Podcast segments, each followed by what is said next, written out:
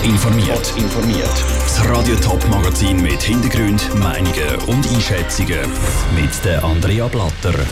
Der Kantonsrat St. Gallen beißt sich am Gesetzesartikel gegen Neonazi-Konzert 10 aus. Und um die 400 Polizisten und Feuerwehrleute üben am Flughafen Zürich für den Fall von einem Giftanschlag. Das sind die Themen im Top informiert.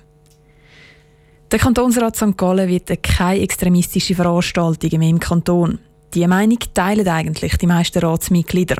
Uneinig sind sie sich aber darüber, wie sie das Ziel erreichen wollen. Darum ist bei der heutigen Diskussion rund ums Polizeigesetz ein Artikel wieder zurück in die Kommission geschickt worden. Die Hintergründe im Beitrag von Vinicio Melchioretto.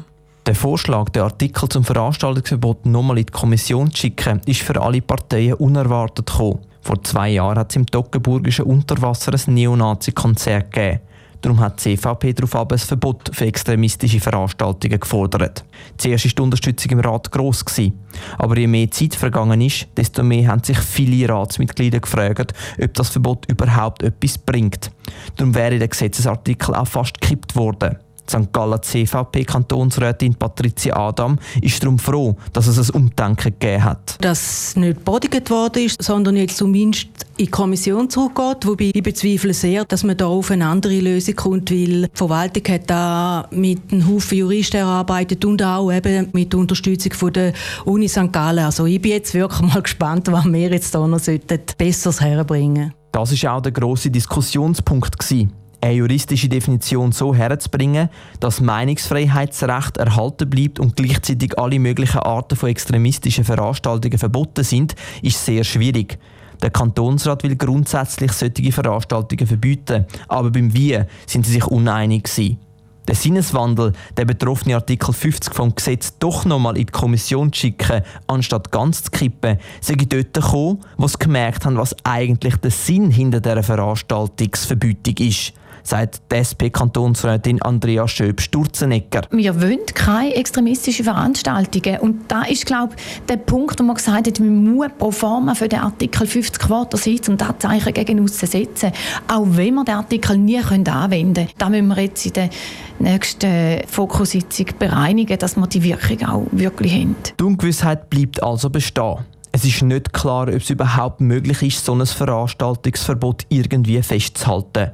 Die Kommission hat jetzt bis im Februar Zeit, um nochmal eine bessere Lösung zu finden.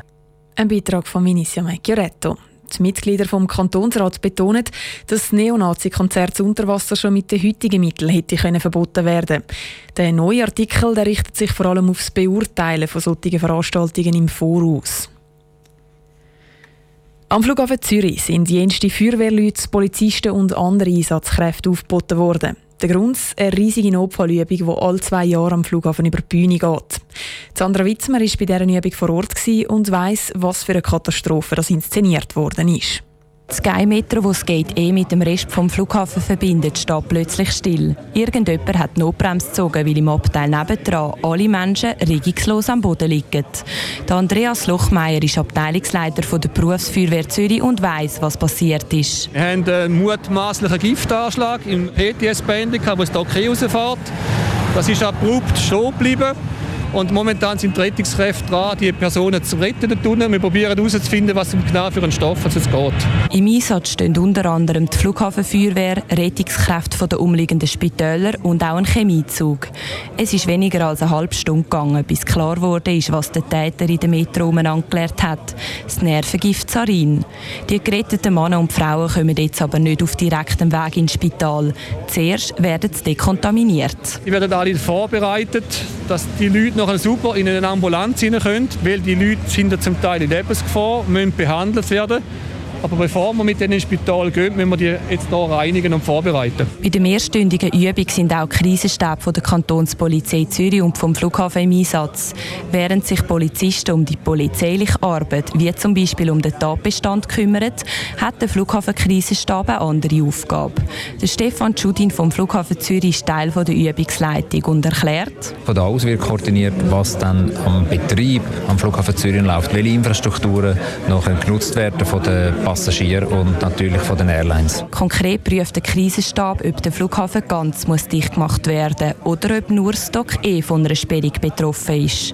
Doch warum ist an der Übung genau ein Giftanschlag simuliert worden? Eine Antwort hat Stefan Schudin. Wir wählen dieses Szenario ganz bewusst immer wieder unterschiedlich aus, weil das ganz andere Aufgabenstellungen sind. Vor zwei Jahren haben wir ein Attentat mit einem Bombenattentat und jetzt haben wir uns ganz bewusst für einen Anschlag entschieden, der mit anderen Substanzen ist. Ob die Polizisten und die Feuerwehrmänner und alle anderen involvierten Kräfte gute Arbeit geleistet haben, kommt erst in etwa zwei bis drei Monaten aus. Erst dann ist nämlich die Übung fertig ausgewertet. Sandra Witzmer vom Flughafen Zürich. Der Flughafen muss alle zwei Jahre so eine Übung durchziehen. Das schreibt die EU vor. Top informiert, auch als Podcast. Mehr Informationen gibt es auf toponline.ch.